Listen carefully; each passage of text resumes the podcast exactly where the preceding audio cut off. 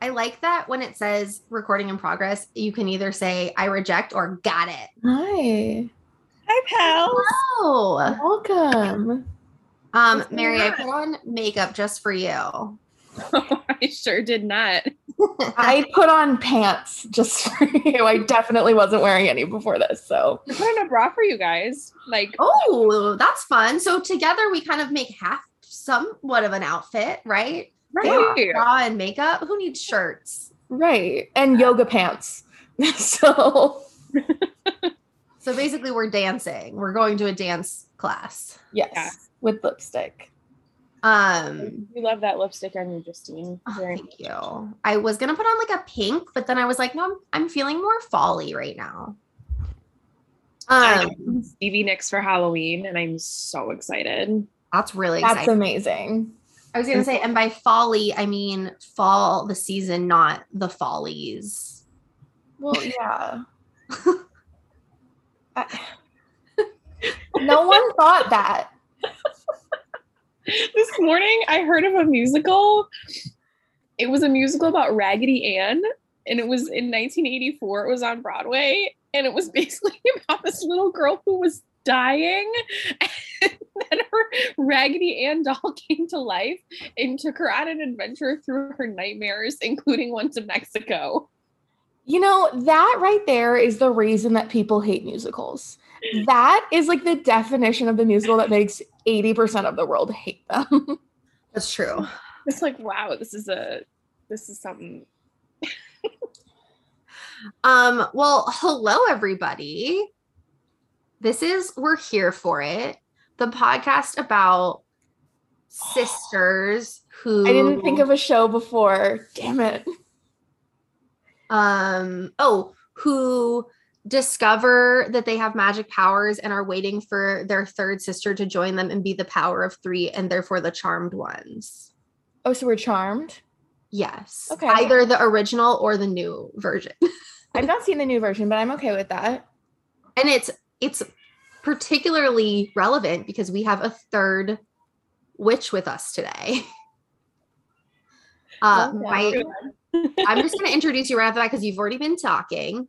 And I also have to apologize because I just got off the phone with our parents who are visiting our family in Boston, and they all had very thick accents. So I'm a little, I maybe in and out of Boston accent for a little bit. Um, but my dear friend who I met in Boston in grad school, I refer to her as Mary Maroney, although that is not her last name anymore. Her name is Mary Ruel. Um, and she is, uh, I, I, I, tell us about yourself, Mary. Hi, everyone. Um, I'm Justine's friend. Uh, um, I'm super excited to be here. I have been just every, every time that they're like, oh, like maybe we should have more guests, I text Justine. I'm like, me, me, me. I wanted to be me. me. Uh, Mary is a woman of many talents. Um, and we have a reason for her to be here today. But first, Mary, we're going to start off with some questions for you. Some rapid fire questions. Okay. Fire. okay. Give me a second because my, um, for some reason, my Outlook just like turned itself off. So I got to find the questions again. They also don't have to be, have to be rapid fire. If you feel like you need to explain, that's okay too. Yes. yes. I, know, mean, I didn't give you these questions beforehand because I didn't want you to prepare for them.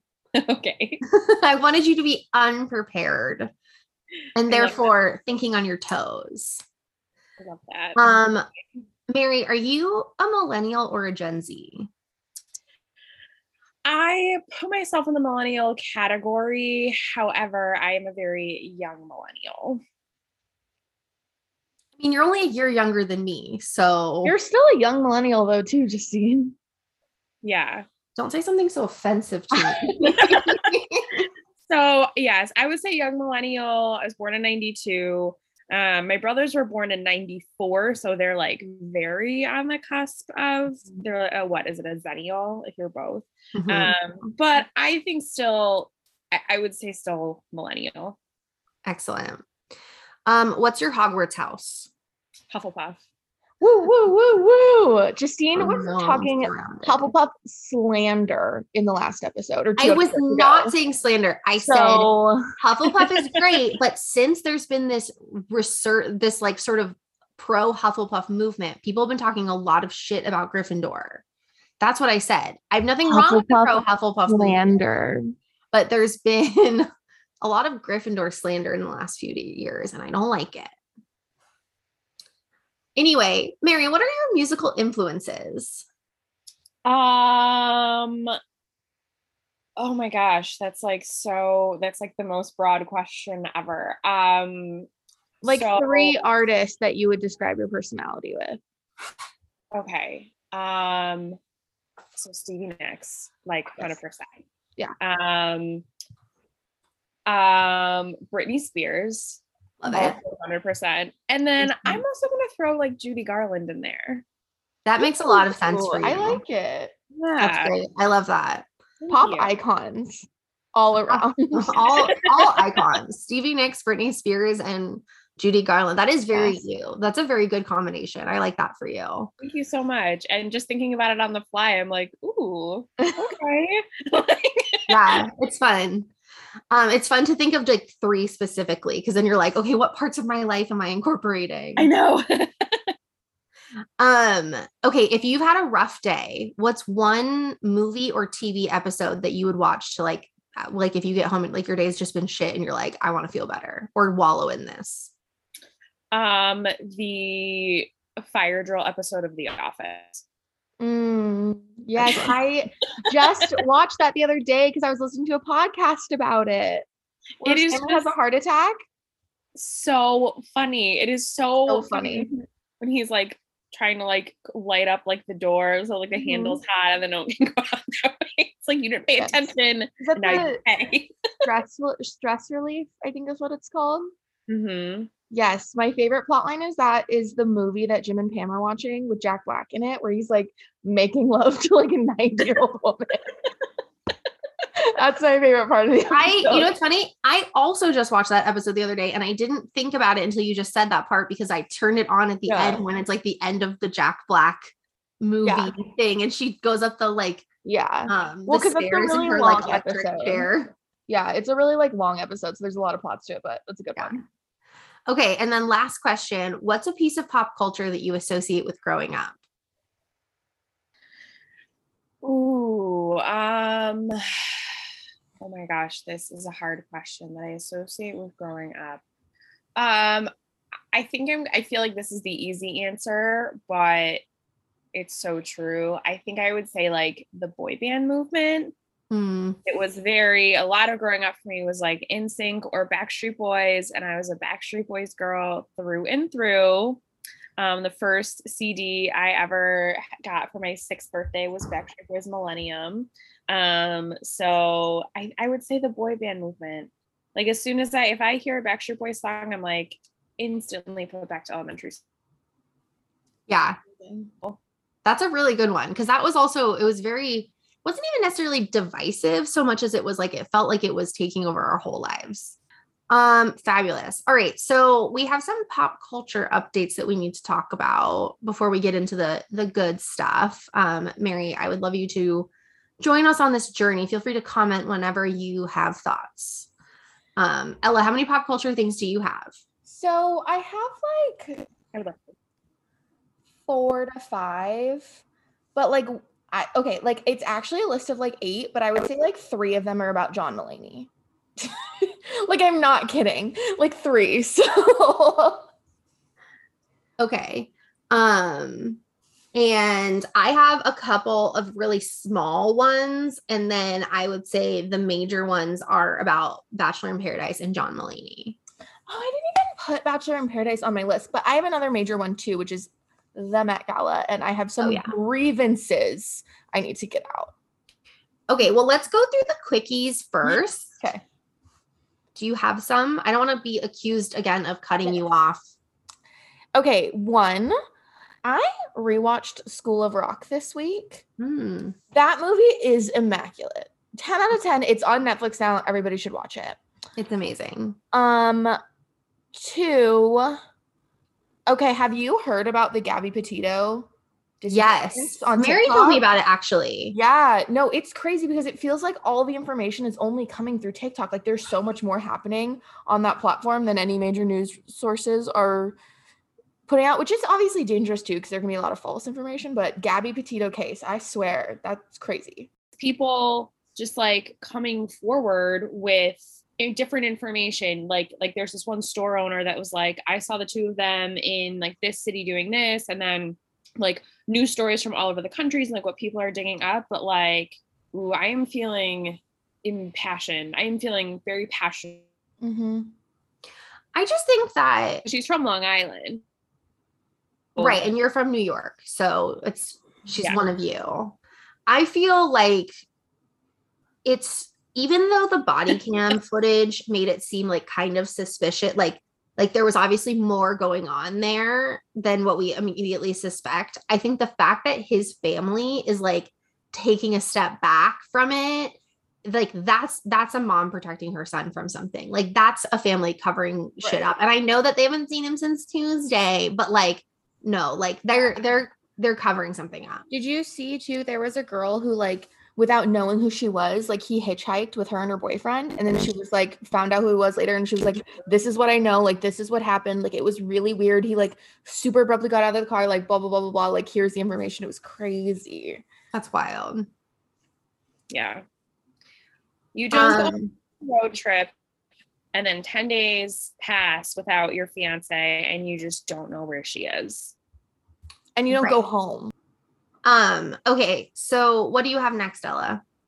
Okay, well, these are bigger things, but... Okay. Wait, can I, can I do my quickies first then? Okay, yeah. Okay, one, did you see that Kat Graham has renamed herself Toro Gato? Yes. Very interesting, very a la Prince. Yeah, I don't really understand what she's really doing with it, but like, go off, queen. Um, also, I finally watched the movie The Photograph with Issa Rae and...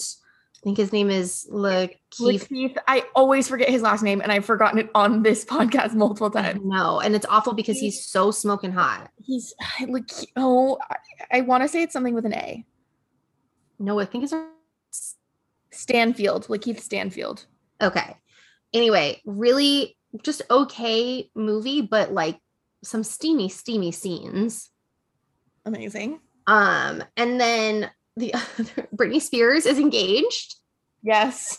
Oh my God. We're so happy for her. We are. We're so happy for her. Um, and then the last quick thing is that I was watching a Hallmark movie last night, which I would highly recommend. It was so good. But at one point, the best friend character who's a baker, like they, she like made this cake and they were like, oh my God, this cake is so good, Emily. And she was like, thanks. Pumpkin spice makes everything better. And I just felt like I needed to tell you both that. Ew. I have to disagree. Anyway. I love that. I'm a pumpkin spice queen. I mean.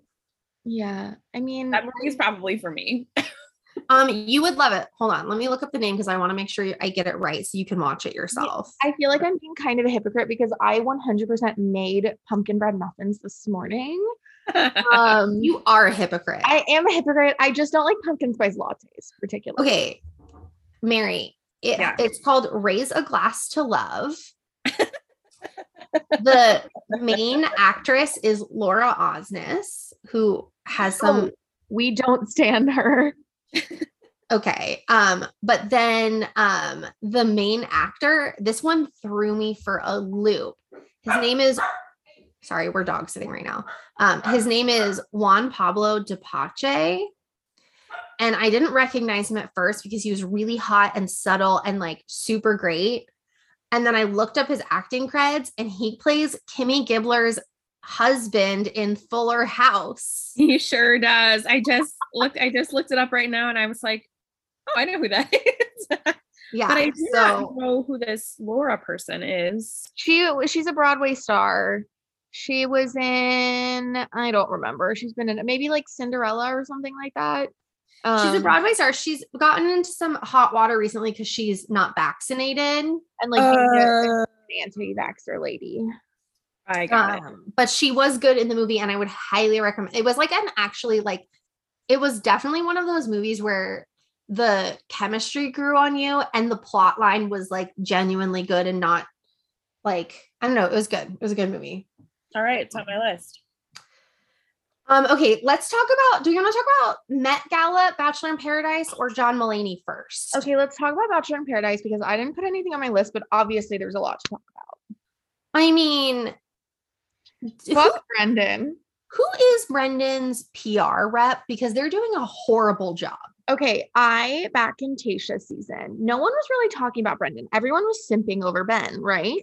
Uh-huh. I thinking about him. I was like, sweet baby angel, sweet baby angel, Brendan. He is the best. Get you a man who can do both. I since have deleted the tweet, obviously, because he's awful. Um, but he sucks. He sucks so bad. I listened to the, um, what's it called? Bachelor Happy Hour, Bachelor. Oh no, Clickbait. Um, the podcast hosted by Tayshia, Joe, and Natasha. Mm-hmm. Um, and tea was spilt. Brendan is the worst. I just like, you know, so last night, one of our friends was talking about the show Fuckboy Island. Mm-hmm. And apparently on it, one of the guys said, like, one of the fuckboys said, like, well, the way to get a girl is by opening up to her and being really vulnerable early on, because they'll think that you're being like, like not even vulnerable, but like telling her something really personal about yourself, like right away, because they'll think that you're being vulnerable and that like they get you on a different level or something. And that like fully explained like ninety percent of the men on The Bachelorette, yeah. um, that make it to like the top three, because they like open up like with something really sad right away. And then it's like, suddenly they're like in the top three and you're like, how did you get here? And that explains Brendan so much, like mm-hmm. just from the get-go, from the jump. On Tayshia's season, he did it to her. And on Bachelor in Paradise, he was just like mm-hmm. telling her these really personal things. Like, I like you just get me. I enjoy talking to you more than other people, blah, blah, blah, blah, blah, blah. I'm the worst, et cetera. And also, I don't believe Piper and her, like, we weren't really together. And like his actions don't speak for me. Like you were just as evil in some ways. Mm-hmm. Yeah. And if that girl was really your friend, you would not let him talk that shit about her.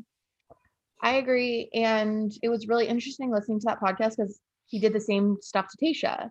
And then like Joe, king of king of paradise, Joe. Oh my God. I have always had a soft spot for him, but him leading the troops. Oh my gosh. Um, you know, what's wild is that it, there's one glimpse of the episode where Riley is there sitting when they, when the girls are first sit Joe down and they're like, Joe, you need to deal with this. Riley is there. And then the next glimpse of the camera, he's not there. They like edited Riley out of that scene. Hmm. And I think it's because they thought it was funnier for like, or like more drama for it to just be like Joe and the women.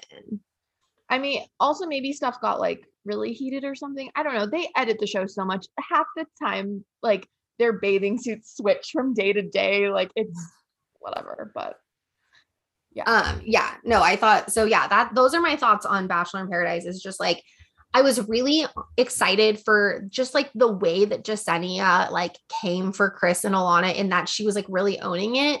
But I was really upset that they seemed to be more angry about what Chris had done than what like Brendan had done. Right. Well, that was one thing that they talked about on that podcast. Um, because apparently like Chris just kind of like sucked the whole time and they all like hated him already, whereas like Brendan was kind of more their boy, you know, and Yesenia and Chris were way more of like a solid couple than Natasha and Brendan, so it was like a little bit more shocking. But Joe and Natasha are like B F Fs, so everyone was like, Joe, why didn't you like go like help her? And he was like, same day all that shit happened, Kendall came to the beach. Like I was distracted. Right. It's also like, I don't know, I mean, I feel like there is a lot of the stuff that we hate about Brendan was not said around the other people. Mm-hmm. Like the reason I hate him so much is because he talked so much shit about Natasha, like behind her back, and like was so like, well, she had no other prospects. And like, oh, she was getting so annoying and stuff. Like, there's just stuff that like was said just between him and Piper or to Natasha and no one else was around that. Like, I think other people didn't necessarily see, which is what I think makes him so evil. Yeah. But I think a lot of them have seen it now. And so many of the guys have like been so cool with her. So yeah. Um, okay. What other do we want to um talk about the Met Gala? Okay, talk about the Met Gala. So here's the thing. One, the theme was boring. Two, people didn't understand the assignment. Everybody looked beautiful, but it looked like Oscars outfits, like great outfits for the Oscars. This is the Met Gala. This is the fashion event of this the year, literally, of the entire year. And people are coming just like in like boring dresses. And I know I a lot of them think, have like influences, but no, they did not understand the assignment. There I just think that each dress needs to come with a statement on this, like from the designer of how they think it met the assignment. It was ridiculous. And also, it also made like the other looks that were like bold and wild and extreme and extravagant look crazy because you're next to someone who's wearing like a plain red, like tight yeah. dress, you know? And there was very few people that I think truly understood the assignment. And a lot of the ones that got it, people aren't like showing like, yes, Billie Eilish looked beautiful. Yes, she pulled off Marilyn, whatever. Timothy Chalamet looked stupid. He it didn't look that good. I'm sorry. Like, I'm just saying it. Megan Fox, it was boring. Like, Kim's was stupid. Kim K's outfit, I hated how she did it. I liked the idea, but it was done poorly. Kendall Jenner looked dumb.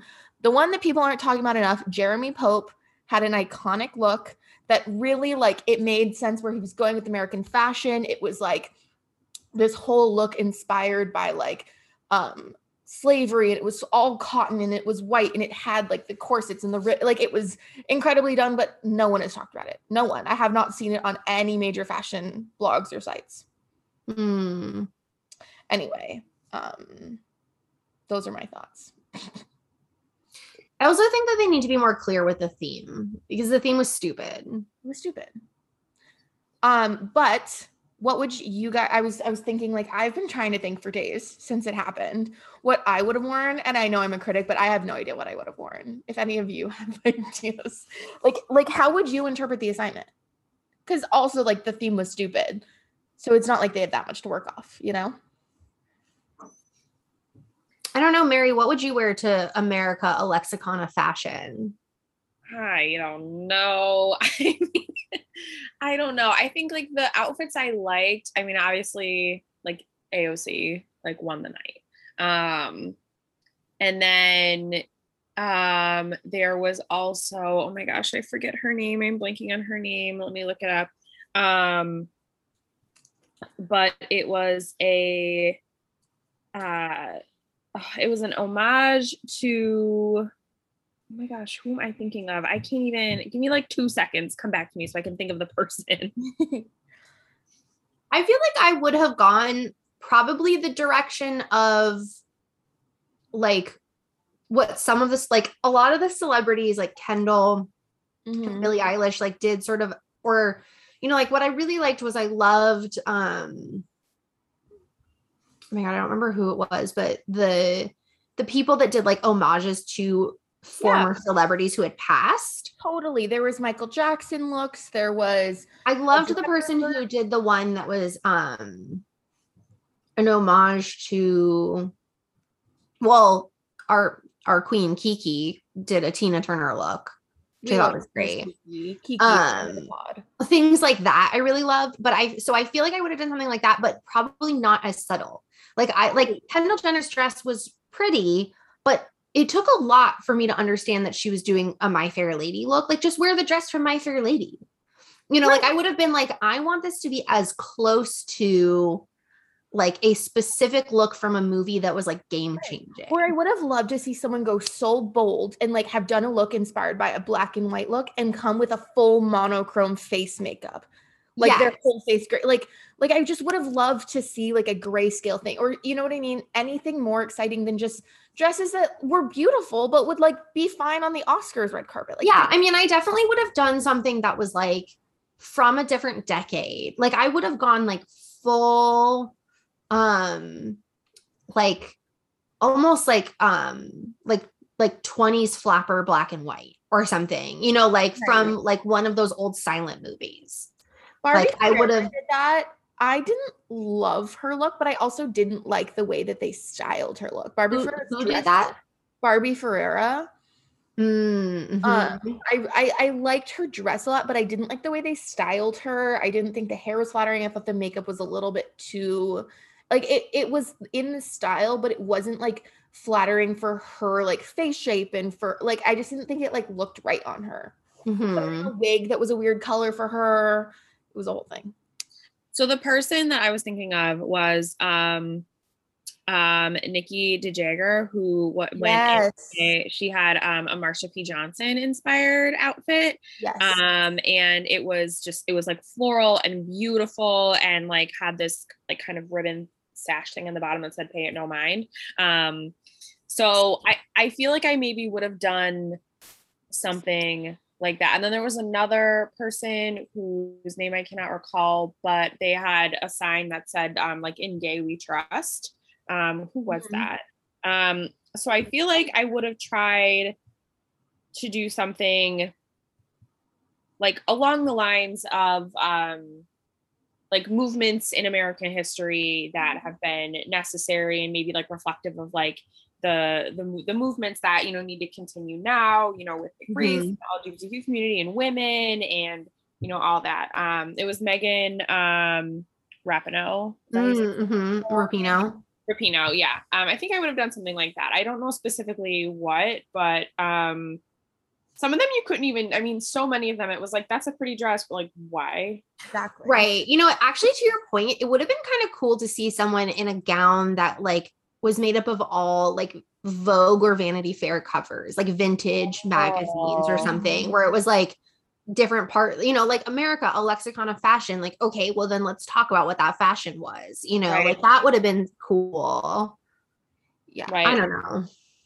Yeah, I I agree with all of this. I just thought it was just like overall underwhelming. And then again, it made the people who did go all out just look dumb. Like Dan Levy, like if his look was next to other people who had like understood the assignment, like it might have looked okay, but he looked like weird, you know? Kim Petras, that was weird. She was wearing an actual horse on her body. Like she said, America, horse girls. Um, which is so funny, which is hilarious, but also Lil Nas, it felt like it had been done before. Just saying, mm-hmm. it felt like it had been done before. I mean, I stand by the fact that a couple years ago where they did like the, I don't remember what the exact name of it was, but the theme where it was like gods and goddesses of like Catholicism or whatever. Oh yeah. Like the Halo year. That year was the only year where the theme was so exactly clear mm-hmm. that yeah. everyone understood the assignment, because it was like, you actually understood what you were supposed to be doing. And the theme was like, it set the expectation very high. Yeah. Yeah. Um. All right. Well, should we talk about the horse in the hospital, elephant in the room? Yeah. I have a couple things. Well, one, let's just talk about the fact that he's having a baby with Olivia Munn. Can we talk about the fact that Olivia Munn is, um, has a book? Okay. Yes. She sure so does. That podcast that I recommended last week, which I haven't listened to yet. So sorry. No, you're totally fine. I honestly didn't really know who Olivia Munn was, frankly. Mm-hmm. Um, and it was actually, I saw a TikTok that that podcast made about them reading Olivia Munn's book that made me listen to it, and they cover it. And oh my God, I deeply hate her. Like she just seemed like their reading of this book and like their retelling of all the things she did. I was like, I don't want to be in a room with this woman ever. Like, oh my God. It made me concerned that Seth Meyers and his wife are such good friends with her. And it also made me concerned that they have, if they have a daughter, mm-hmm. because I was like, what kind of body I- image issues are you going to put on your daughter? Right. I agree. I agree to all of it. Yeah. In her book, she, ta- she, she talks about like, like pie being like, like, like what yes. American currency should be. Wow. Like it should be its own food group. And also like, and then that people who, you know, like she dubs as like fat or overweight don't have access to public transportation. So they have to walk everywhere. And I was like, right. I hate this person. Yeah. It's so weird. And it like, she writes the book, like she's talking to like fourteen year old boys. Like that's who's going to buy this book. Like she's just trying so hard to be a guy's girl. And it is so strange. Yeah. Yeah. It's weird. It's very weird. So Justine and I have had many conversations about mm-hmm. John Mulaney, and I am definitely around a little bit to, you know, his friends like seem like, like they seem happy that like he's in a good place and like with her and whatever. And like, that's great. Um, Anna Tendler's photography on her Instagram is breaking my heart over and mm-hmm. over again, mm-hmm. left and right. Every time I see it, she's obviously like getting over it. And like, I also too, like, I can imagine like, how do you, like your ex, you know, who you just ended your marriage with is now pregnant with someone else. Like, like, like that is so painful. And I just really feel for her. And yeah. It clearly was not like a mutual decision to get divorced. No. Like, like her statement was, John has decided to end our marriage. Like, yeah. And it's so sad and terrible. And however, I'm coming around a little bit when I saw his most recent interview with Seth Meyers, when yeah. they were talking about like the intervention they did and how like they were really, really concerned about him and everything. Um, and how he's in a much better place now. And that, you know, he's expecting this baby and that like gives him motivation, you know, to continue to stay sober and whatever. And da da da da. And like, that is all good news for him. I still, I still just like, my heart just goes out to Mary Tendler. I can't, I can't get over it. Yeah. I feel like that interview really helped me understand the timeline better. Yes. Yeah. And to understand that like they were clearly having marital problems before he went back to rehab in December. Like clearly right. This was going on for a lot longer, which we should have known because divorces are not like a quick thing that happen. Um, and like most celebrities don't really announce their divorce or separation until the divorce is like almost final, if not already final, because it's such a long process. But yeah, I mean, it was just, I mean, I have, I feel okay about it in that respect. Also, I like, as you know, have come to terms with the idea that he was probably cheating like long before that with like yeah. other also, people and stuff. Olivia Munn was spotted at his house in like September. Oh yeah. Like, but I think he was also just like not always faithful, but yeah. like also the thing that makes me most concerned is that even though his friends are really happy and excited, like the, like, I think now I don't know, I've never been to rehab. I've never been in an A A program or anything like that, but it's my understanding that one of the rules of recovery is that you don't get into a relationship right away. Um, so it makes me a little concerned that he not only got right into another relationship, but also is having a baby mm-hmm. for yeah. his sobriety journey. Which has not been that long. No. It has not. Um, and the world is still a very shitty place. Right. Um, so a couple things about Mister John Mulaney, and these are mostly theories and or rumors I found on the internet, but I feel that you both will appreciate.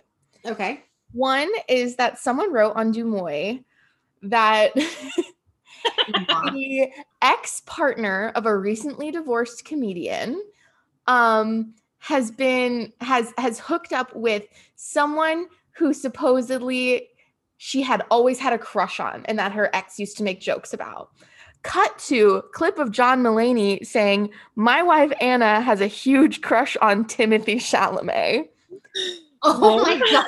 Rumor has it Anna and Timmy are hooking up. Obviously, I think it's a P R thing, but if that's true, go good Anna, go Timmy. Good for yeah. both of them, honestly. Yes, uh, I love that for them. I love right? that for I, like, I don't think it's true, but I do hope it is, frankly. Mm-hmm. Um, and the second thing, this is an absolutely ridiculous conspiracy theory. Obviously, it's not true, but I find it so funny. This girl on TikTok has this theory that when Pete Davidson and John Mulaney went on tour together, that there was one night that they switched clothes. And apparently when they switched clothes, they switched bodies in attempt to clean up Pete Davidson's like image, right? And so John Mulaney's like, I'm going to be you for a little while. We're going to clean this up. However, then the pandemic happens and they're not able to be in the same room and switch clothes back. So things kind of like hit the fan with Pete Davidson. Like shit kind of goes wrong. Meanwhile, or sorry, with John Mulaney. Meanwhile, Pete Davidson, he's starring in movies. He is He's like starring in a play reading of It's a Wonderful Life, doing wholesome, good things, hosting this huge fundraiser, like being a good, wholesome guy. John Mulaney's life is kind of like, you know, a little unsteady. And then they like are supposed to try to switch back when they're on S N L together, but they never switch clothes and they are stuck in each other's bodies. I did see that theory on TikTok. That is funny. Good too. A little Freaky Friday moment. I love it. And it would, it would happen that if you had this plan and then the pandemic pandemic happened and you couldn't switch back, like mm-hmm. the pandemic would ruin Freaky Friday moments. Yeah, absolutely. And Pete Davidson would try to get with Olivia Munn. Exactly. Totally. Exactly. Which Pete Davidson is single again. Also, John Mulaney always said that him and Anna didn't want kids. Yeah. Right. I don't think we've ever heard Pete Davidson say he didn't want kids. I don't foresee him say like wanting kids, honestly. I don't know. Anyway, I, just, that's- like, I think because of his relationship, like, and his like relationship with parenthood and like his dad, I think like he would be like, fuck that. I don't want kids. Like, moo. I'm just like, moo, you know? That was a yeah. great voice. Thank you really so much. Stellar. I spend a lot of time watching videos of Pete Davidson. Yeah. It's so interesting. It is nice to see John getting back to work though. Like it's, it's mm-hmm. nice to see him touring again. I hope, I think, I feel, sus- I suspect he's recording a new special because mm-hmm. his most recent tickets that you could buy in Boston were like no phones allowed. So I think oh, that yeah. feels like they're recording a new special, which is good. I am really sad that there was no way to stream the um, nine eleven comedy special that they hosted. Did you hear about that? Yeah. yeah. Really sad there's no way to stream it. It is upsetting. I'm hoping maybe they filmed it and will like put it up on like Peacock or something. Maybe. But um speaking of getting back to work. Oh my God. Ella, people love my transitions, okay? People love it. Oh, people love my scoffing at them. Um, we're here. I love it. We are here to talk about The Hustle. And by The Hustle, I don't mean the dance move.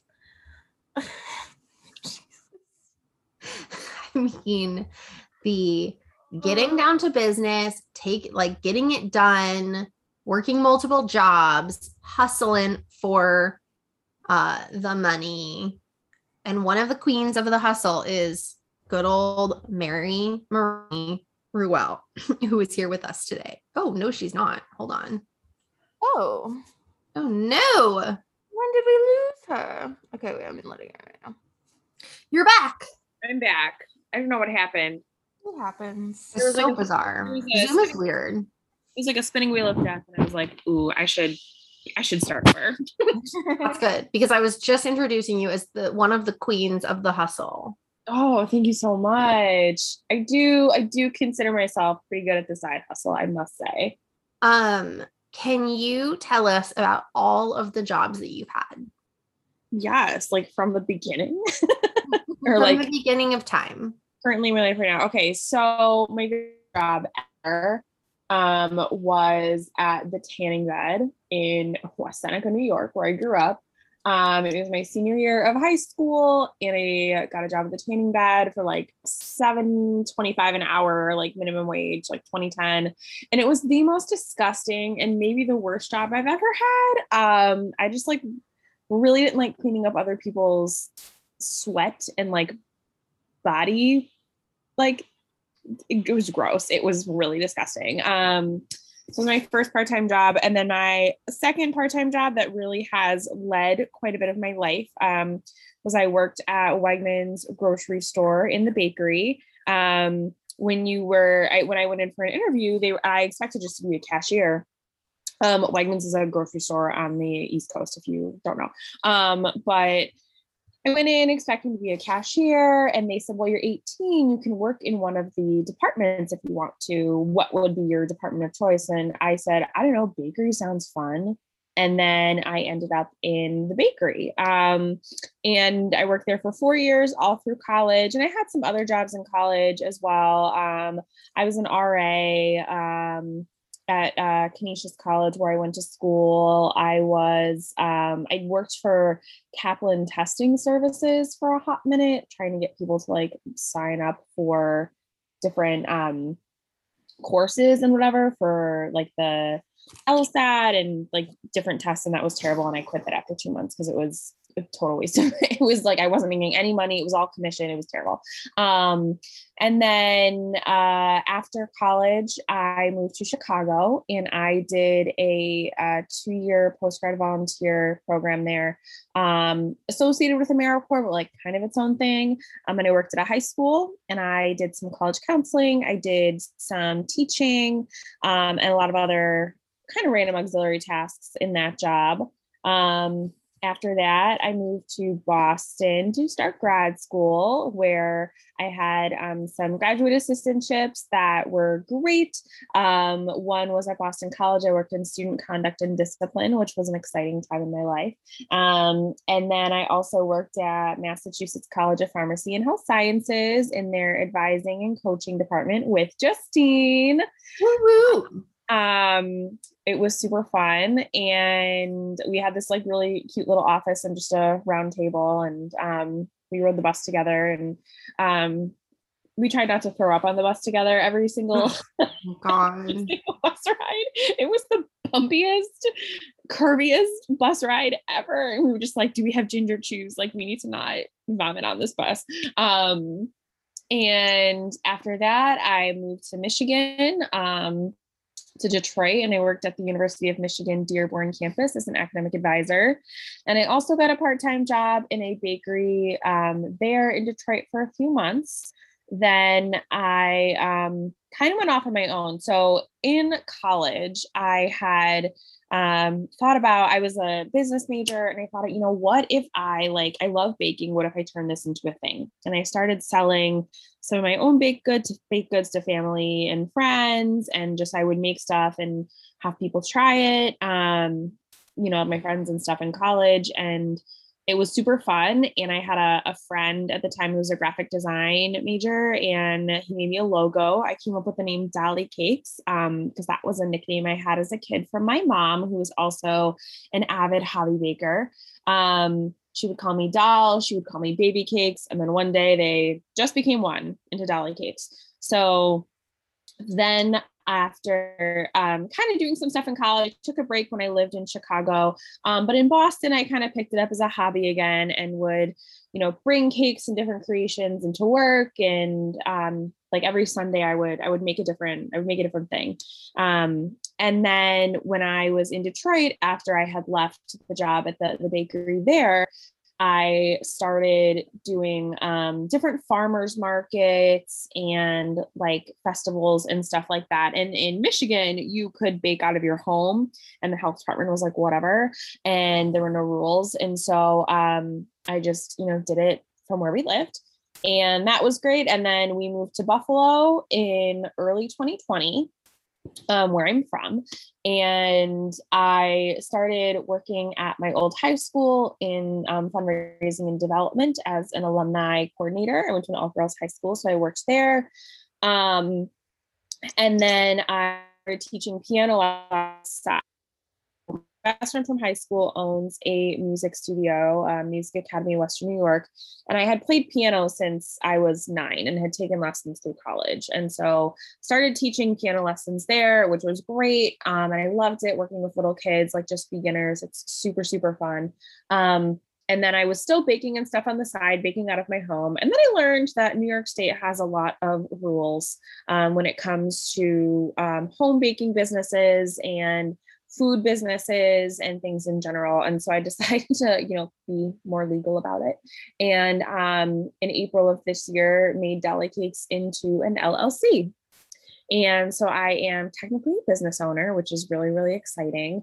So um, my full-time job now is I work at a college as a career coach. Um, and so during the day, I'm a career coach. Um, one night a week, I teach piano, and then a couple other nights a week, I create cakes and cookies and other things for um, people in Buffalo. It's all custom orders. Um, I don't carry any products, so I don't do any, I don't have like, um, you know, people can't just like stop by. Like, there's no storefront. Um, it's called, it's called a ghost kitchen. And so I rent space out of a certified kitchen on the west side of Buffalo. Um, and they're like an urban farm. And so that's one of the things that they do, is you can rent out their certified kitchen, um, as long as you have your own license and insurance and all that.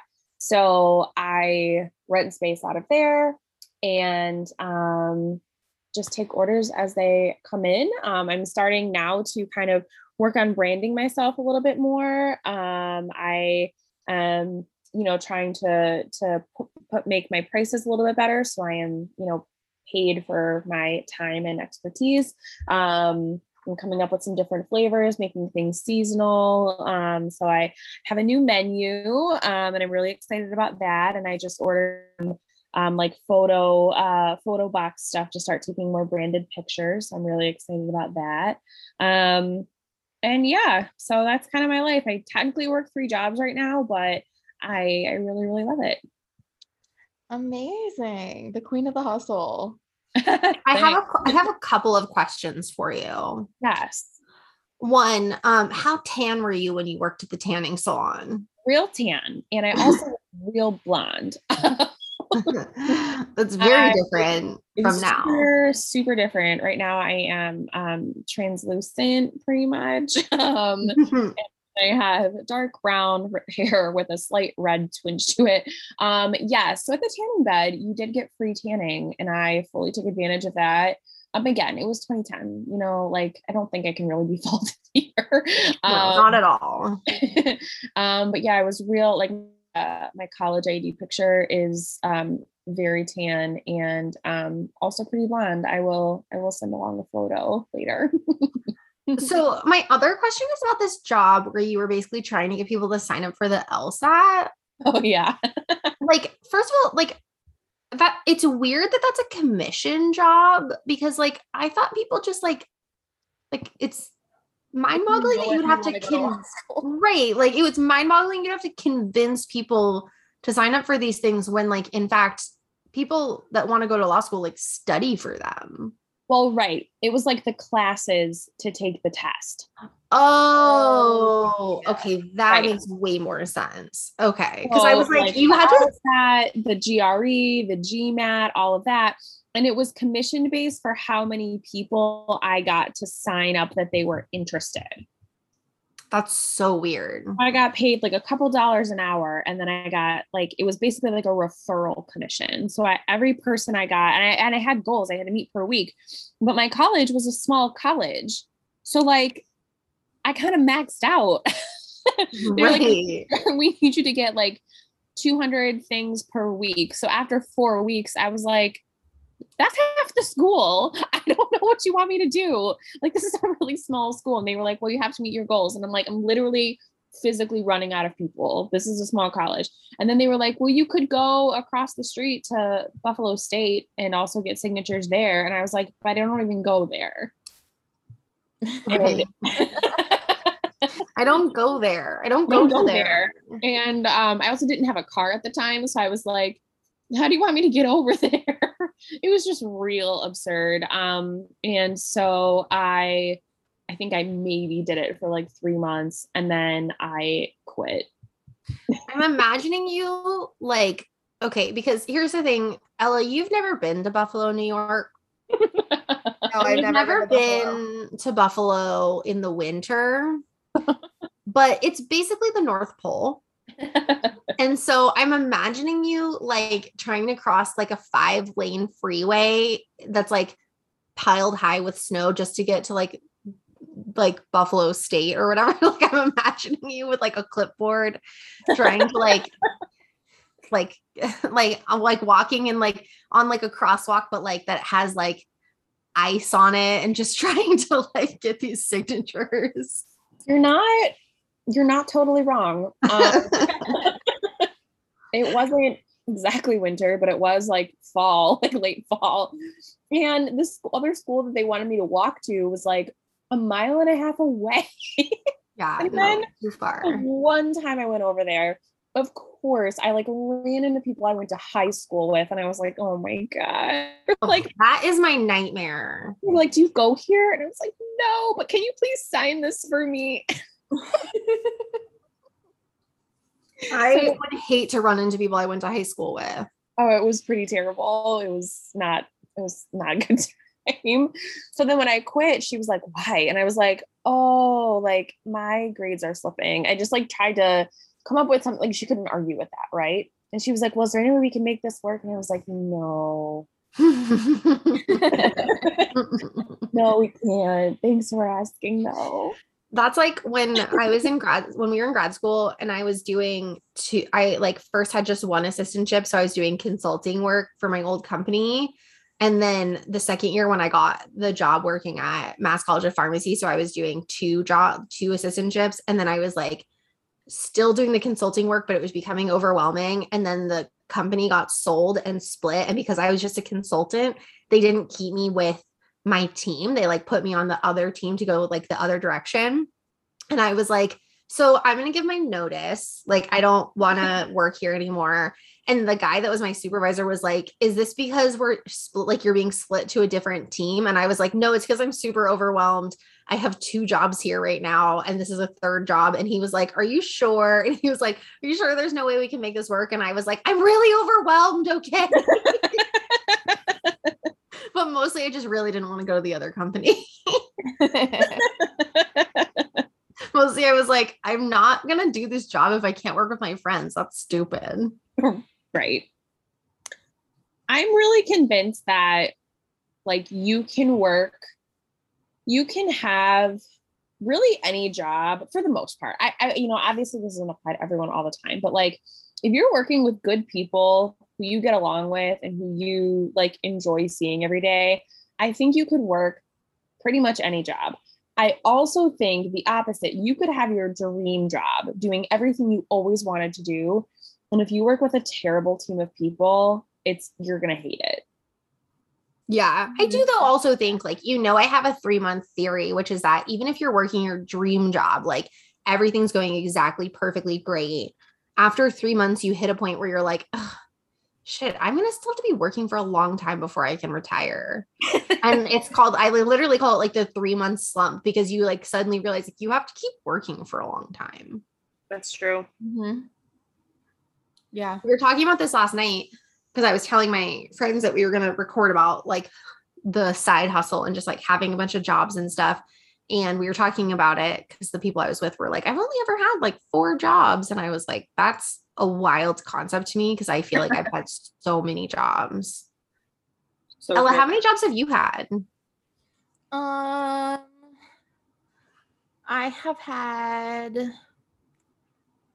Uh, one, two, three. Well, so first I was choreographing like summer camps and musicals. Mm-hmm. And then I started doing that at a different company. And then I went back to the original company. And then I was teaching like private dance lessons. And I also actually, I guess like my first job too was like a substitute dance teacher. Um, And then, because my my teacher would just have me do it whenever mm-hmm. she was gone. And then when she got pregnant and went into labor, I took over all of her mm-hmm. classes for a summer. Um, and then I, in college, I worked as an usher for our Performing Arts Center, which I deeply hated. They made us wear like a five-piece suit. um, I'm not kidding, that were men's suits. So I looked so strange. And it was always like... operas or weird orchestras that I had no interest in seeing. And we weren't allowed to like sit. We weren't allowed to be on our phones. So we would stand outside the door for not even in the theater, outside the door for like the full three hour performance. We couldn't sit. We couldn't go on our phones, anything. And I'm like, what do you want me to do? Like stand here? So I, I know that sounds so like privileged to say, but that, and then I worked as an office like assistant, um, for three years. And then I interned for a, like a documentary company, documentary production company, um, which was really boring, but there was times where it'd be interesting because they would just be like, today your assignment is find like true crime YouTubers that we could bring on. And I'm like, okay, I can do that. Um, and then I interned for the company I work at now, which is a digital media company. So I don't know how many that was, like six-ish? Seven? Well, if you count the three choreography jobs as three different jobs, you're at nine. Yeah, I would count them probably as like one or two. So if you count them as one job, then you're at seven. So yeah. So now I'm even thinking about, like, I didn't even include like the internships and stuff I had in college in my original spiel. I was just thinking about like jobs, jobs, which I guess my internship, yeah, my internship side, the two I had, I did not make any money. So, I mean, I guess if you count those, then I'm. The only reason I count, I guess even just counting one of them was just because it turned into my real job. Yeah. I yeah, guess the documentary one doesn't really count, but when I interned for the company I work at now, I would like kind of count that as part of my job. So yeah, then if you don't count the documentary job, you're at seven, but that's still a lot for someone who's only twenty-two. I also worked for um worked for our our mom's store. Oh yeah, so you are at seven. Yeah. Now I'm trying to think of how many I've had. Wait, that's a lot. You've had like at least twelve. Probably. Well, I got. I got a small stipend for being an assistant dance teacher. Yeah. Um, I got, I worked at the Snack Shack. The Snack Shack. The Little League Snack Shack, many summers in a row. And then I worked at the dancing costume shop, which was also wild. That was a weird job. And mostly because it we were like, put it, he basically hired two teenagers to put his store together that he was opening and would just like leave us there with boxes of stuff. Um, and then in college, I worked at the box office and the coffee shop, and I got paid to be an or the orientation leader. In high school, you also worked at the movie theater. No, that was in college. I, in college, I also worked at the movie theater. And then when I graduated from college, I worked at our mom's store, and then I worked at the advisory board. And then I went back to working at our mom's store, but I'm still going to count that as one job. And I worked at the luxury inn. And then I moved to Boston, where I worked two assistantships that I got paid for, plus the consulting job at the advisory board. So I, I count that as something separate because it was like different work than what I was doing before. And then now I work at Cal. So that's fourteen jobs. What's wild to me is I feel like I used to have, like, speaking of the side hustle, like, I feel like I used to be able to work endless amounts of hours. Like, mm-hmm. like at, in college, you know, like I would work till midnight, one a.m. at the coffee shop. And then I like ran, I ran the box office, like myself, like I was the manager of the box office. And then also doing oriented, like there's like the summer between junior and senior year, I did all three of those things. Obviously I wasn't in classes at the time, but it was like endless amounts of energy. And now I'm like, if I, when I'm done with a work day, I'm like, please don't ask me to do anything that involves brain power or any movement of my body. For real. Like, and I don't know how, I don't know how in college, like at some points I was working like three different jobs. Like I was an R A, I was working at the grocery store and I had an internship, or I had that like other, like, you know, weird, like other just weird, like little jobs. Oh, I also had a work study job where I worked in the controller's office, like filing paperwork. And I had that for like a year, and like still went to classes full time, and still went to parties on the weekend, and still like hung out with friends, and like somehow survived. Right. And like got good grades and and, and like and like wasn't like miserable. I mean, like sometimes I was miserable, but like I have good memories of those times. Mm-hmm. Yeah. But like I survived. And then I even now, because I work with college students now, and they like, you know, list off everything that they're doing and how many jobs they're working. And I'm like, how are you alive? And like, did I do that? I think I did. And how am I alive from that? It's so strange. Yeah. To me. I'm I convinced think. that like a week after you graduate, your body's like, I'm done, and we cannot party or do those things anymore. Right. Even just in like, even in grad school, when we were working two assistantships and going to school full time, and like, you know, we were going out on the weekends. Like we had a good time. I was in a long distance relationship. So I was like, you know, on you a were, you were like traveling. Right. I was on a plane once a month. So like, and like still got good grades and survived. It, like, I don't know. Yeah. I think like maybe your body just knows like there's like a school mode. And then when you're not in school, it's like, nope, you will not, you will not comply. Yeah. Your body's like, no, thank you. Absolutely. Okay, so Mary, you said that the worst job you had was working at the tanning salon. Yes. Ella, what would you say is the worst? Would you say the usher job was the worst job you've ever had? Yeah, and the reason I would also say that is because since it was like a performing arts center, like there wasn't shows every night, you know what I mean? Um, mm-hmm. And so the performing arts center, it was on campus, but it was like the biggest like theater or venue in like the whole like San Fernando Valley.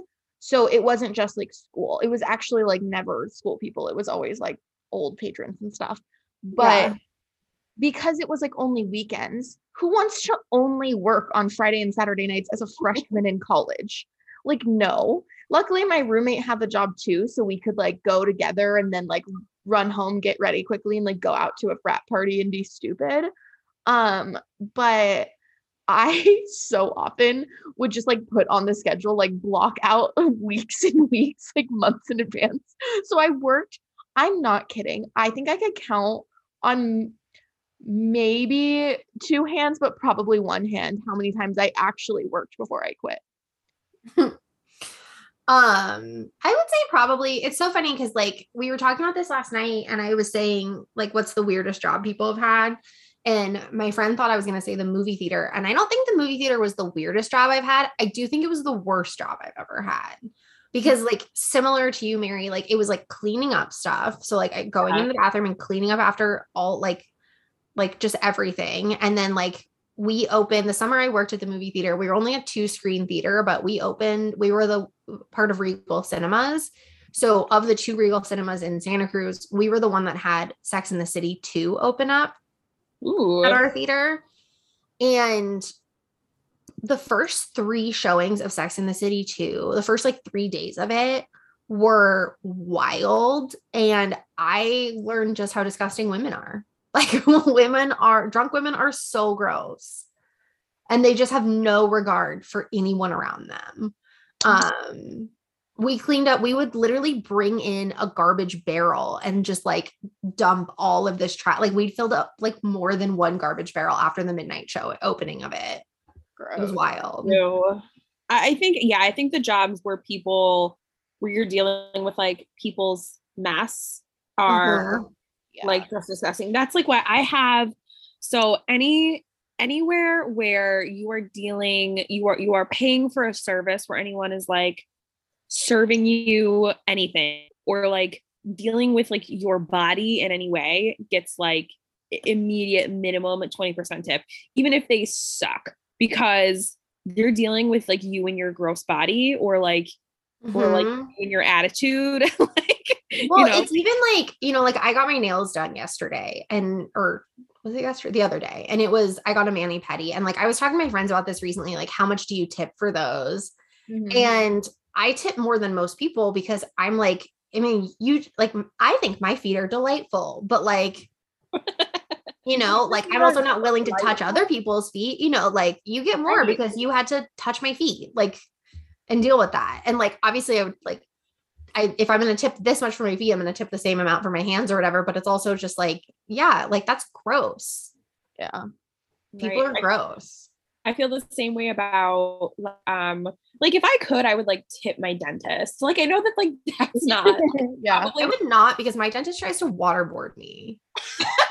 I mean, I just feel like it's like, I would never want to be a dentist. I think it's gross. People's mouths are gross. You never know what you're going to get. And like, you know, I brush my teeth like three times a day. I mean, like I'm really kind of obsessive about it. So I feel like, and I have been told that I have the cleanest mouth, that the, the dental hygienist was like, this is the cleanest mouth I've had all week. And I was like, thank God. Like, what do you even see on a weekly basis? But um, yeah, I mean, if I could tip the hygienist, I absolutely would. I feel like that's not an appropriate thing to do, but like, it's just gross. Like people's bodies are gross. Like your hairdresser, like you might think that your hair is clean and then they're like, you know, going through and you have dandruff and like, you know, build up. And I mean, like, it's just anything where anyone is like touching your gross body or dealing with your attitude. I feel like there's been times where I have gone to like, get like a, And I've been like surprised by how much the charge was on my card later. And then I'm like, but that's not how much it costs. And then I have to remember like, oh yeah, but I tip a ton because right. I'm like, why would you ever want to have this yeah. job? The like, other day I got my face waxed, which includes my nostrils. Of course I'm going to tip her really well. She waxed the inside of my nose. That's repulsive. Like, ew. Right. I'm like, I, like, I feel like I keep things pretty neat and tidy, but like, uh, I can't imagine what other women have going on down there, you know, like that's disgusting. Uh, I, yeah. You know, where I never got tips, the tanning bed. Of course. But I don't think you can tip at tanning salons. Um, I don't remember. I know we definitely had like a little jar where, but people, I mean, people just didn't, because you paid for your membership and you just like, you know, yeah. the services. Um, but when I worked at the bakery in Detroit, people tipped really, really well. And, um, people too, like really surprised me now with like my baking business, how well they tip. Like yeah. I had a woman purchase like an, a, a cake that was like three hundred dollars for a graduation, no less. Um, and then she tipped me another twenty-five and I was like, and like, cause then a lot of people like will use Venmo or something mm-hmm. or they'll like pay it back. And I'm like, oh, you only owed this much. And they're like, nope, I did that on purpose. Cause I, I always want to check to be like, hey, like, you know, I just want to make sure yeah. like, you know, we're cool. Like, I don't want you to spend money you didn't need to spend, but, um, people are really, really generous with that. And I definitely appreciate it. I have never worked a job where I got to have tips. We weren't allowed to take tips either. At the snack shack. We weren't allowed to take tips at the movie theater, and we weren't allowed to take tips at my coffee shop because it was part of the university like dining system. So I've never ever worked a job where I got to get tips. Me neither. It's good when you don't have to rely on them. Like I've never had yeah. a job that like relies on tips. Right. Um, like that's why I always like, even if the service like absolutely sucked, like I'm still tipping twenty percent to like waitresses and waiters, because like you never, like you never know, especially like if they have like, depending on, um, you know, where they work, they might have to tip out the kitchen and tip out the bussers and tip out the hostess. And it's like, if some, if one person doesn't tip them, then it can like ruin their whole night. So I, even if like the service is terrible, like I always tip twenty percent. This is why we should live in a society like in Europe where they just include that in the cost. So it's like rude to tip because it's like, right. like that, like it's just part of their process already. Right. And they're not like having to survive on tips. Like, yeah. Um, I have a question about a side hustle for uh-huh. you millennials. And I'm really curious about this because it's something that I didn't know people actually did until I like went to college. And I, I have a feeling maybe some of your peers from college, maybe because it would have been like the very beginning of it, but I didn't think people actually did like sex work or sugar babying or escorting as a side hustle. Like, like I didn't, I didn't realize how common it was until I went to college. I don't, I'm curious if you had peers or anyone who like did that. So my first experience with that was I was in college and it was like the summertime and I was meeting up with some friends that were also in college. And one of my friends was dating a woman who worked as a sugar baby, like, like as a side hustle. And I was so suspicious. This was before it had really become like a common thing in like the lexicon for people to talk about. And I was super suspicious. And I was like, I don't think that this is a good idea. Like, I don't feel like it's good for you to be dating this woman because this feels like either unsafe or like there's something suspicious going on. And I have since obviously become way more educated about it and I'm more accepting of it. Um, and I know a couple people that have done it. Um, though not in any sort of serious way. The people I know that have done it have done it for just some like extra cash, not because they needed it to like pay their way through grad school. Um, which I think is like, to be honest, I think it's like a really privileged perspective to have, where you're just like, I just really want to be able to afford like a new purse instead of like mm-hmm. the people that genuinely like need the money. Right. Um, and I do remember one time talking to a friend who was considering it because her friend did it. And her friend was like, you have a really unique look, and like living in Boston, like that would be considered like quote unquote exotic. So you would probably make a lot of money compared to like other women, which I was like, that's a really like, yikes. That's just like thinking about it in a really interesting way. And I was like, and, and to be clear, she was not a woman of color or anything like that. She just had like curly hair. Mm-hmm. Um, but I was like, that's really, yeah, it was just a really interesting conversation to have. I don't know if she ended up doing it, though. I don't think she did. I do not know anyone personally that has, that, um, has done sex work, but I do, I, I did have a roommate, um, in grad school consider it, um, who, and like, uh, the website that she was looking at was called Seeking Arrangements. Yeah, that's the big one. And yeah. And so um, she went and made a profile just to see what kind of offers she would get. And I mean, like some of the offers, I was like, girl, maybe you should like really right. think about this.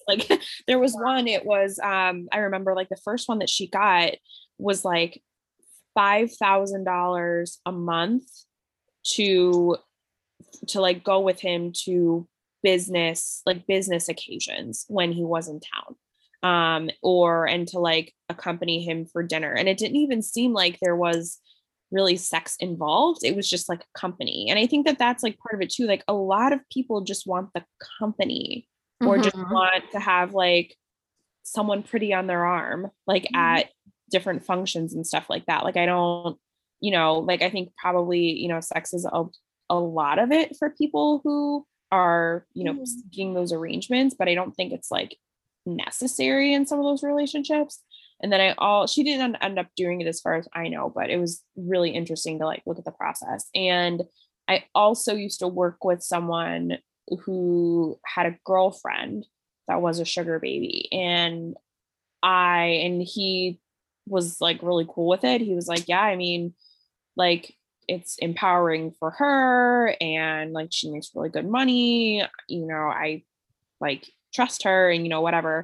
Um, and I just thought that like, I think that would be really, I think that, you know, it presents like a different challenge. Like if you are in a relationship mm-hmm. and you are a sex worker, because you have to have like, you have to have like the most, I mean, I assume again, like, I don't know, but a really solid, stable, trusting relationship at home.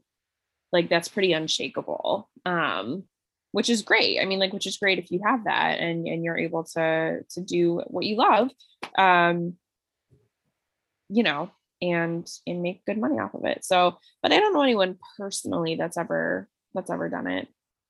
Yeah. I was just so curious because I feel like it wasn't even like part of like any sort of conversation until people like Holly Madison or kind of like that era really like starting to bring it up. And I don't even think it became a more kind of like popular thing that, that people even really like super joked about until a few years ago.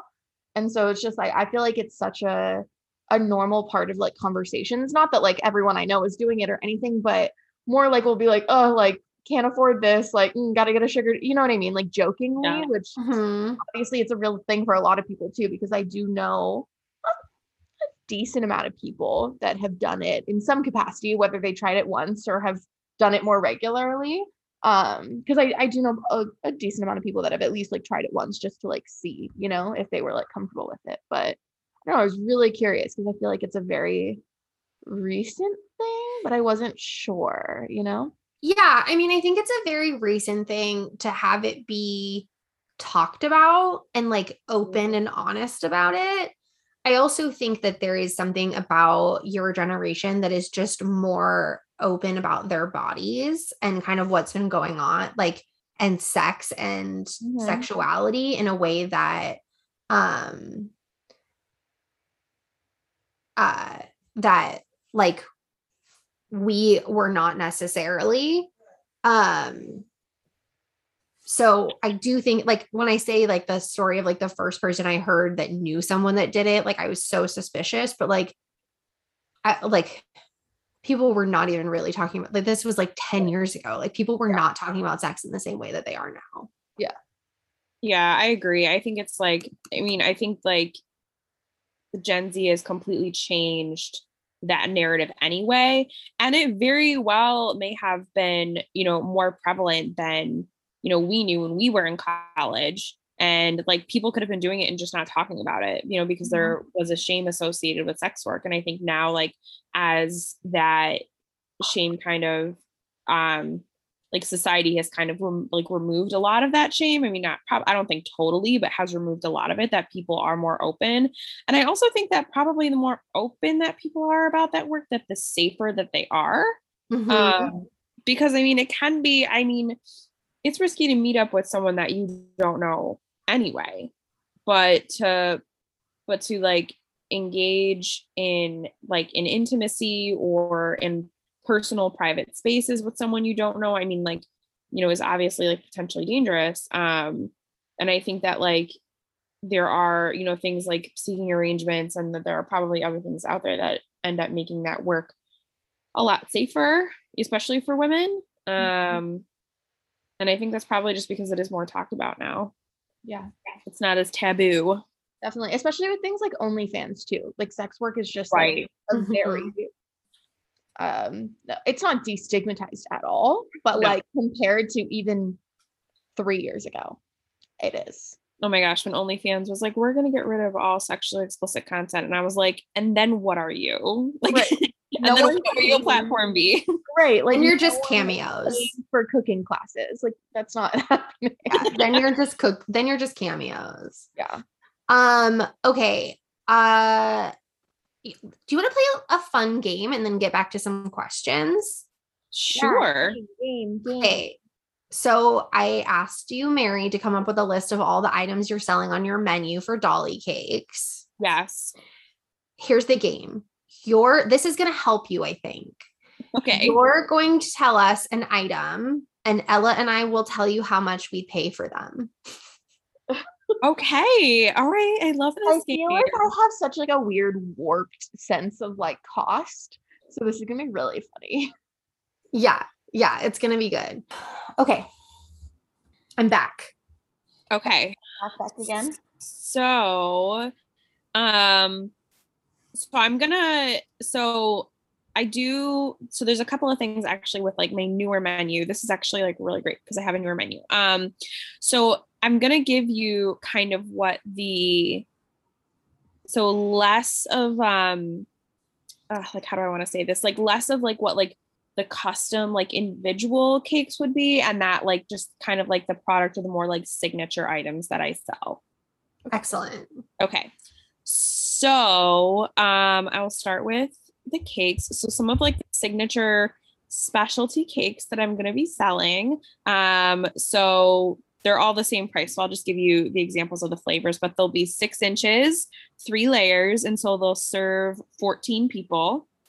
Um, and we have turtle, which is like a chocolate caramel pecan situation, um, peanut butter cup, Cookie Monster, which includes um cookie dough and um an Oreo buttercream, um a confetti celebration cake, um uh which is just like funfetti and vanilla, pop the champagne, which is going to be a champagne flavored cake with a blackberry compote filling, and then a white almond raspberry, so it'll be an almond cake with raspberry filling. And then the seasonal flavors in those signature cakes, um, for the fall, there'll be a caramel apple cinnamon, which will have cinnamon cake, um, an apple compote, and um, a homemade caramel sauce, um, spiced gingerbread, which will be a gingerbread cake with white chocolate ganache filling and vanilla buttercream. Lavender latte for spring. So it'll be a vanilla uh, cake with a coffee simple syrup soak and then lavender flavored buttercream. And then creamsicle, which will be an orange cake with a um, white chocolate ganache filling and vanilla outside. So those will come in six or eight inch. The six inch is my most popular size. Um, but that serves fourteen people. I'm, I just want to eat one of those right now. I know. So I'm good. Dying for oh the champagne cake. I love a funfetti personally. Um, okay. What would I pay for a six inch champagne cake? But it feeds fourteen people. Yes. Cause it's three layers. So it's tall. Okay.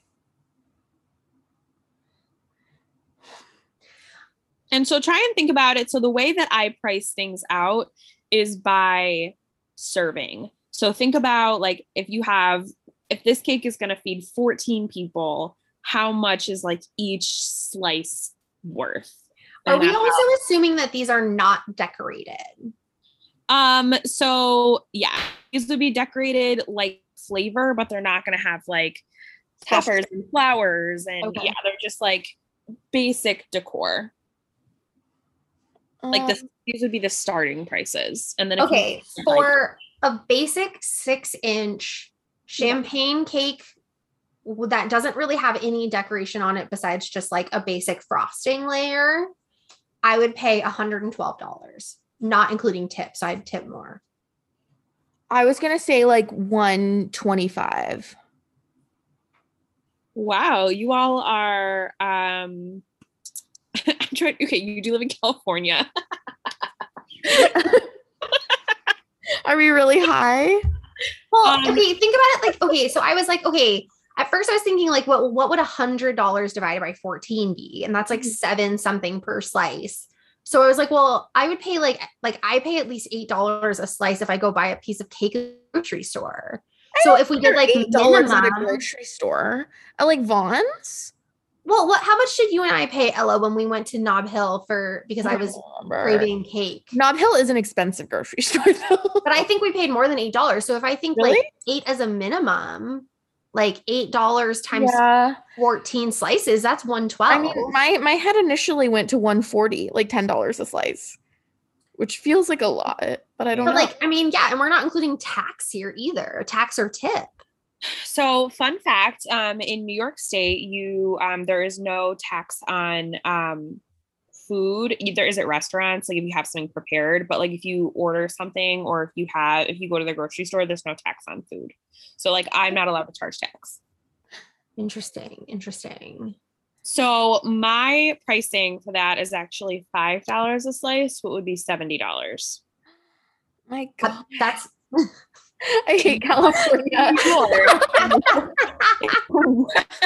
In Western New York is I'm probably even a little on the high end. I'm also like, I'm looking at your Instagram at the same time so I can get like a vision of like what they look like.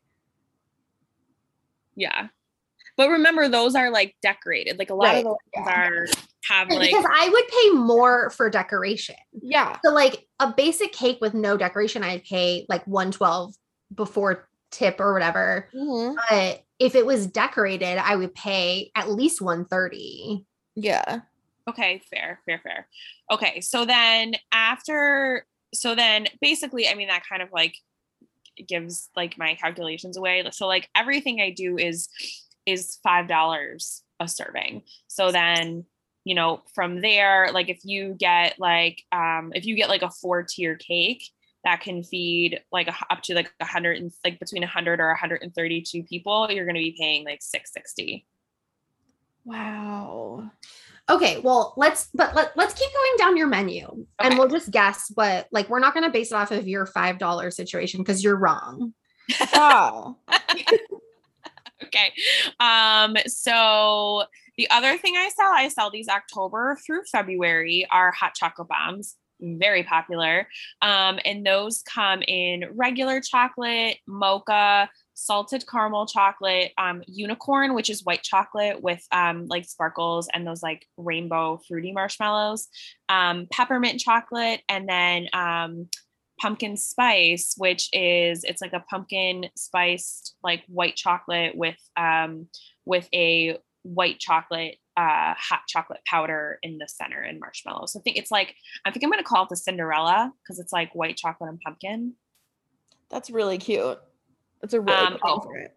And then peanut butter chocolate too. So those are like, those are like They're they're like three inches wide, um, and I sell those individually. I would say those are eight dollars each. Yeah, I was going to say, I feel like I would want to pay five dollars, but if I bought them here, they would definitely be at least eight bucks.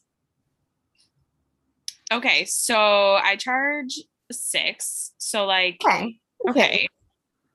Okay. Um, so then cupcakes, I also do, um, I do by the dozen.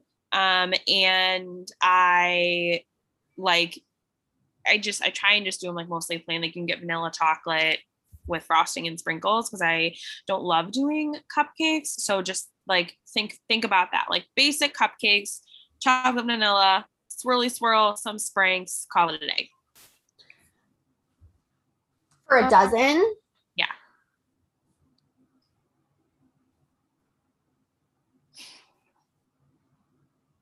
fifty bucks. I was going to say like thirty-five pre pre tip, obviously. So thirty-six. So like, that's very close. Um, okay. So yeah. So I think like thirty-six is like three dollars a cupcake. But so cupcake is hard for me because like I could make cupcakes. Right. So I'm rarely going to buy cupcakes from someone, which is why I think I lowballed you. Sure. That's fair. I feel that I'm just really overpaying for my baked goods. Especially because of the two of us, Ella is, I mean, we're both good bakers, but Ella makes a good cupcake. I'm I'm more likely to make a cupcake than Justina is, that's for sure. Okay.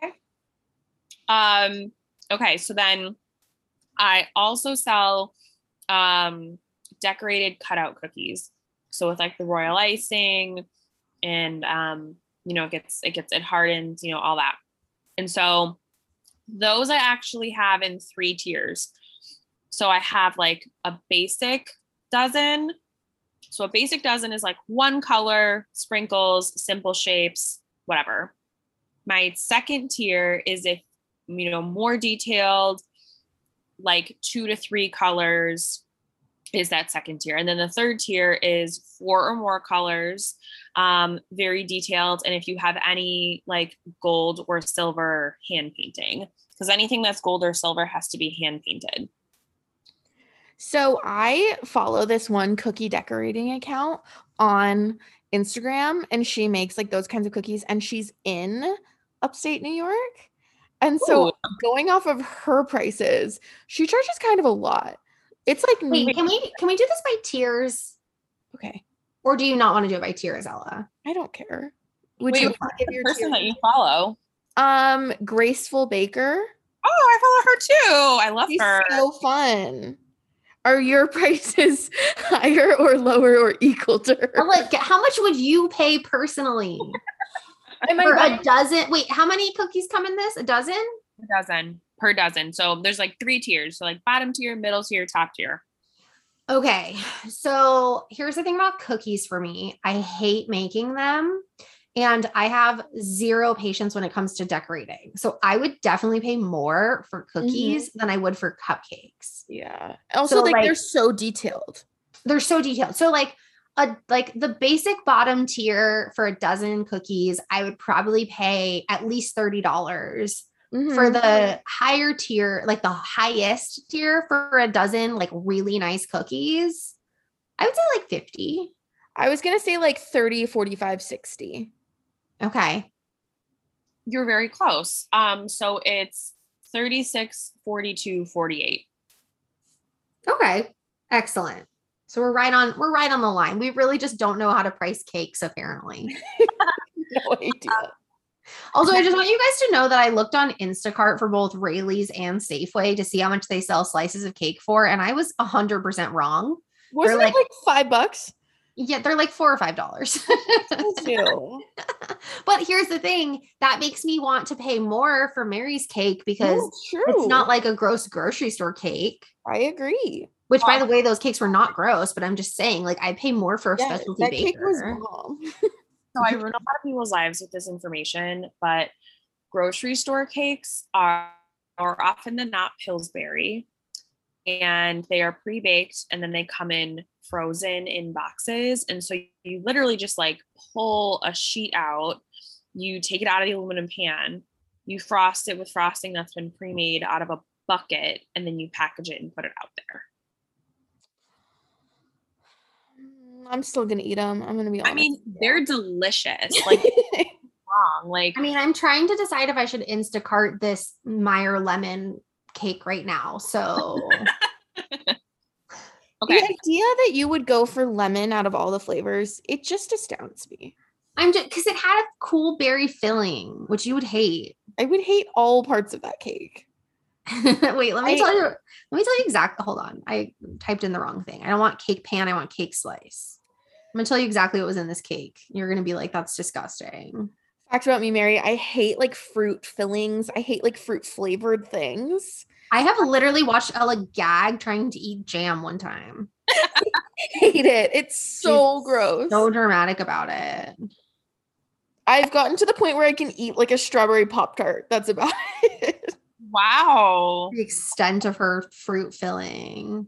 Wow. Okay. It yeah. says a Meyer lemon berry slice. What is in this?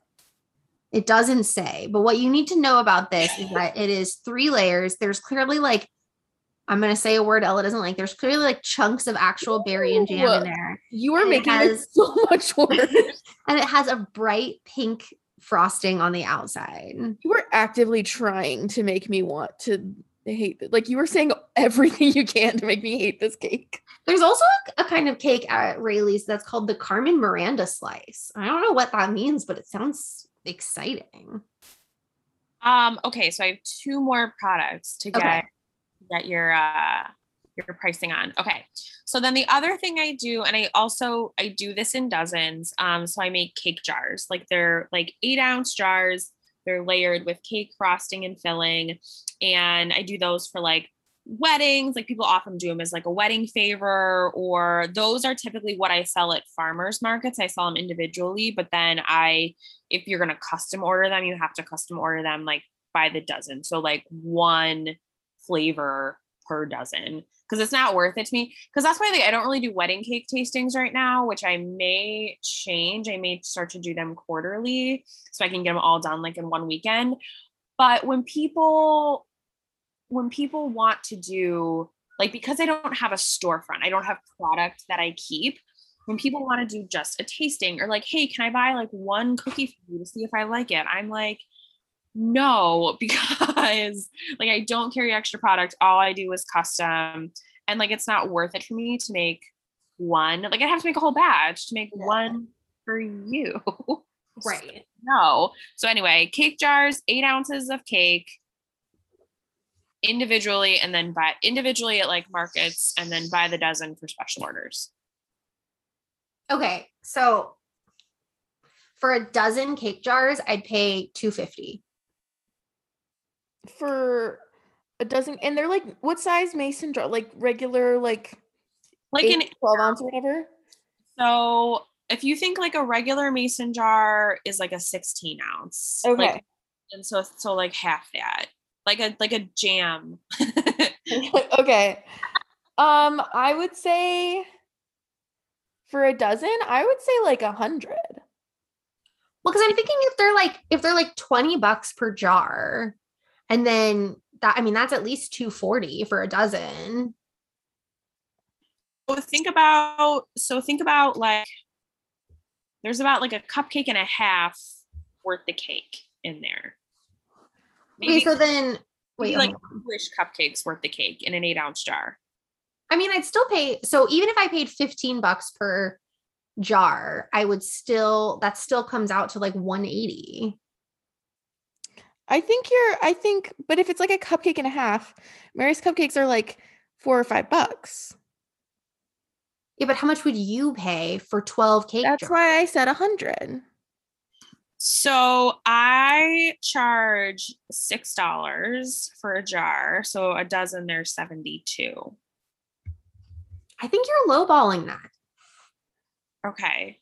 Yeah, because okay, so the jars, like the other thing is like the packaging. So the jars cost like about a dollar each. And so if I do, if it's like And I would say like a cupcake is probably like the same as a serving size of like a slice of cake. So if I do five dollars a serving plus the cost of the jar, it's like six bucks.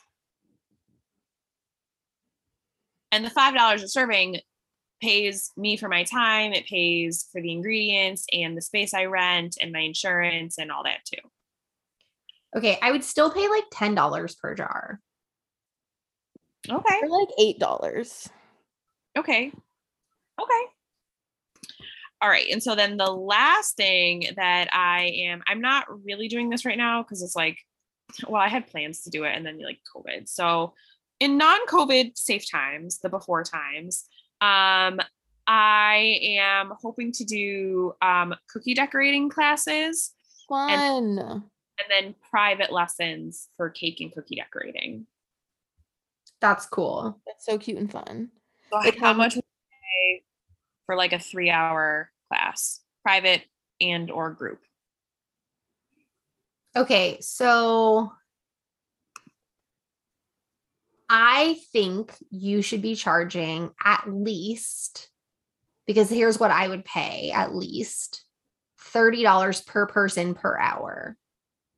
But it would probably be more if it was K. Like, I just think like based on the ingredients you would need plus your time and energy, but that's probably actually lowballing it. Like you could probably yeah. charge like fifty dollars per hour actually. Yeah. I was going to say like one hundred fifty or like, like maybe one hundred fifty or two hundred for like two people. Yeah. You could do like a, like a slight discount if there's more than like one person, but I think you should maybe be charging like one, like fifty dollars per hour. Yeah. Okay. That makes sense. I think so for the cookie classes, like I did do one, I did, did one virtual one and it was kind of like blah. And I did charge thirty dollars and the person got the class and six cookies to decorate with like everything they needed.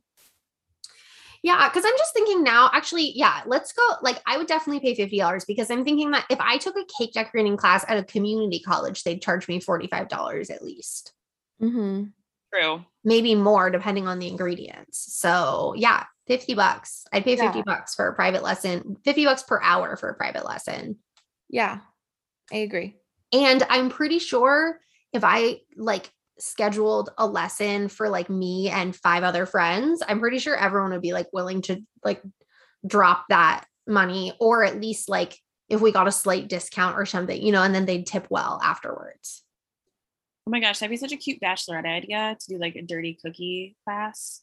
That'd be so fun. It would be really fun to do at someone else's bachelorette. But if I was getting married, I'd be so frustrated with myself and my inability to decorate cookies that I would be like, absolutely not. You would hate that. You would be so impatient. I would. And then I'd be like, I'd do one. And then I'd be like, are you guys done? Um, oh, one more thing that I'm, I do also make is French macarons. Ooh. Ooh. I also sell by the dozen. For one dozen, I would pay um forty dollars. I was going to say thirty-six. I, I was think- also thinking thirty-six, but I didn't want to sound too low. I was, yeah, I, I would buy, I would pay like three bucks per cookie. Okay. So I do two dollars and fifty cents a cookie. So like thirty dollars a dozen. Um, which I think is probably like the most I could charge because that's what other people around here charge. So, but, and I think that's fair. Like French macarons are a frustration. And also like once you conquer them, it's like, I can do anything in this world. Mm, that's but, fair. Because my French macarons got little feet on them and they're not hollow. Like once, and like I mess them up like a lot, like I messed them up enough where I'm still like learning. And also like humidity, like the summer, like in the summertime, they're ten times harder because any moisture in the air, it's like, it, it just, it just doesn't work. Like I've actually almost considered almost only offering them in the winter time because the humidity just makes everything horrible. Um, you also have to put like so many rules and regulations and stuff, like in any baked good you make when in the summer, when people are serving it outside. Like I had this woman off um, order a two-tier cake and it was pretty big. It was like a ten inch on the bottom and an eight inch on top. And it served like a lot of people. And um, she was like, okay, so I'm going to have this outside all day. And I was like, girl, no. And it had macarons and fresh flowers on it. And I was like, that is not recommended. She was like, oh, but it's going to be like the centerpiece. And I was like, it will fall apart. I promise you it will fall apart. Those flowers will wilt right off. Like, you can maybe take it out like forty-five minutes before you're going to slice it and eat it. But like, it's going to be ninety degrees that day. No. Yeah, that's awful. It's yeah. The heat is not, heat is not a baker's friend. The weather. Um, but yeah, those are all my, uh, those are all my products. Thanks, friends. That was a fun game. It was a fun game. I really enjoyed that. It also made me really want cake, so I, I definitely yeah. might get some later. Um, so now that this episode has, instead of becoming about the hustle, become an sh- episode about baking and baked goods.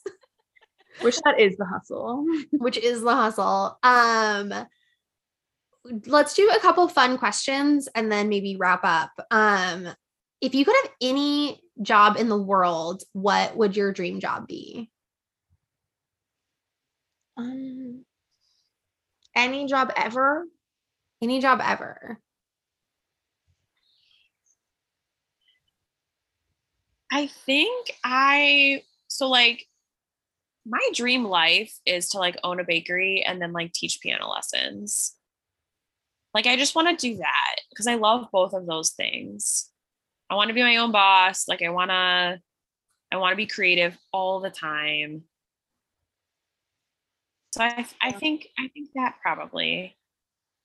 I love that for you. I don't want to have to like rely on a full-time job like I do right now. I mean, I love my full-time job. I really do.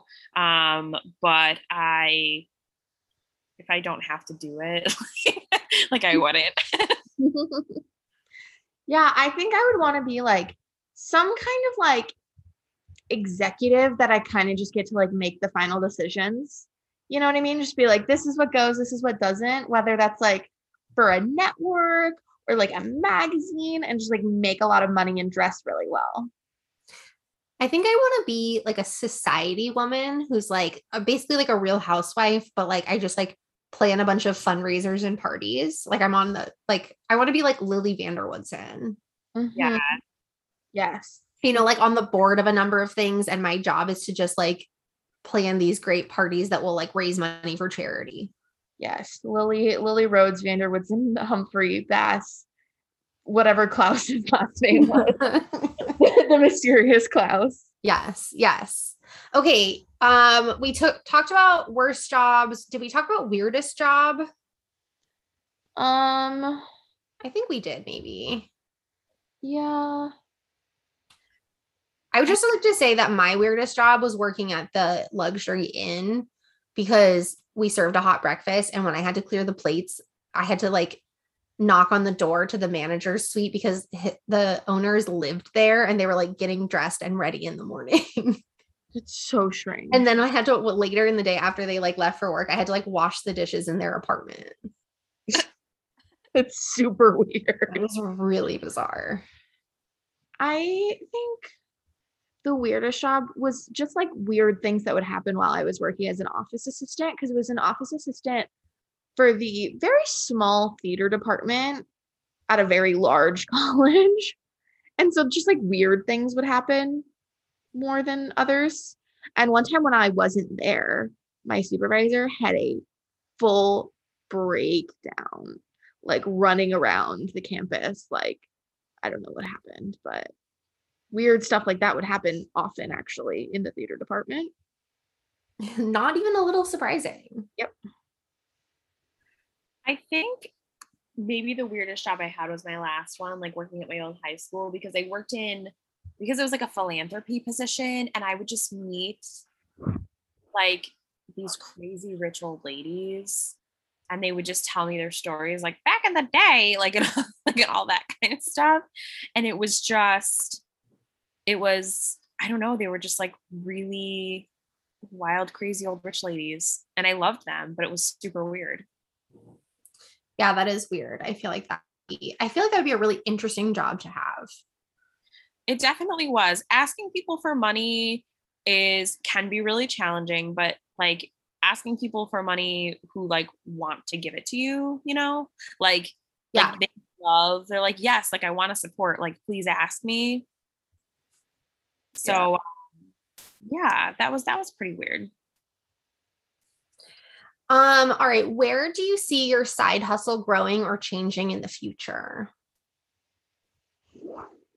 Um, I really hope it continues to grow. I'm, you know, making some different moves with like branding and, you know, um, like there's certain, certain orders, like I'm probably not going to be taking anymore. Um, like I really don't love doing, um, character cakes. So I probably am going to stop doing stuff like that and, you know, kind of f- focus more like on the floral, like, you know, wedding cakes and stuff to do.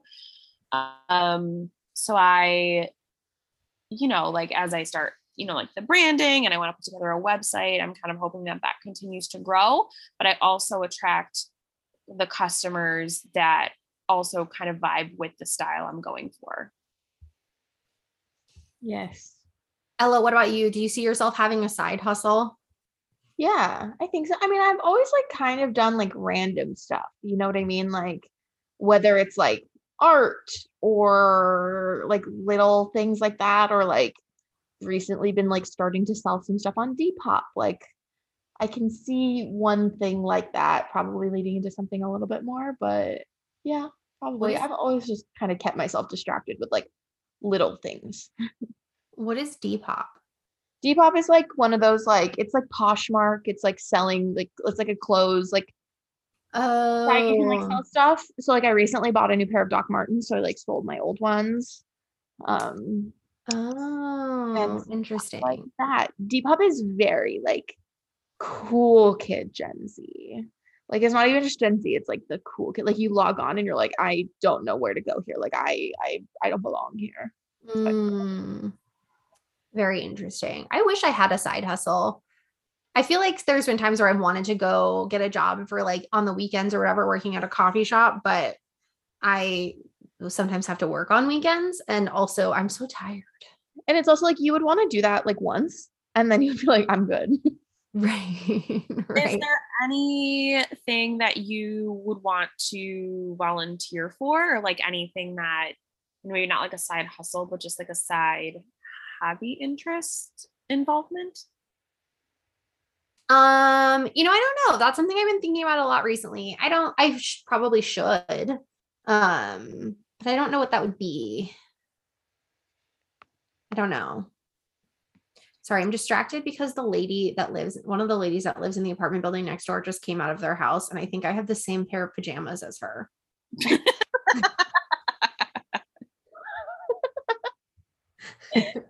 It's important for the listeners to know that everyone that lives in the apartment building next door are crazy. So um we have been talking for so yeah, long. For a very long time. Um can we turn our cameras back on for the last component of this segment?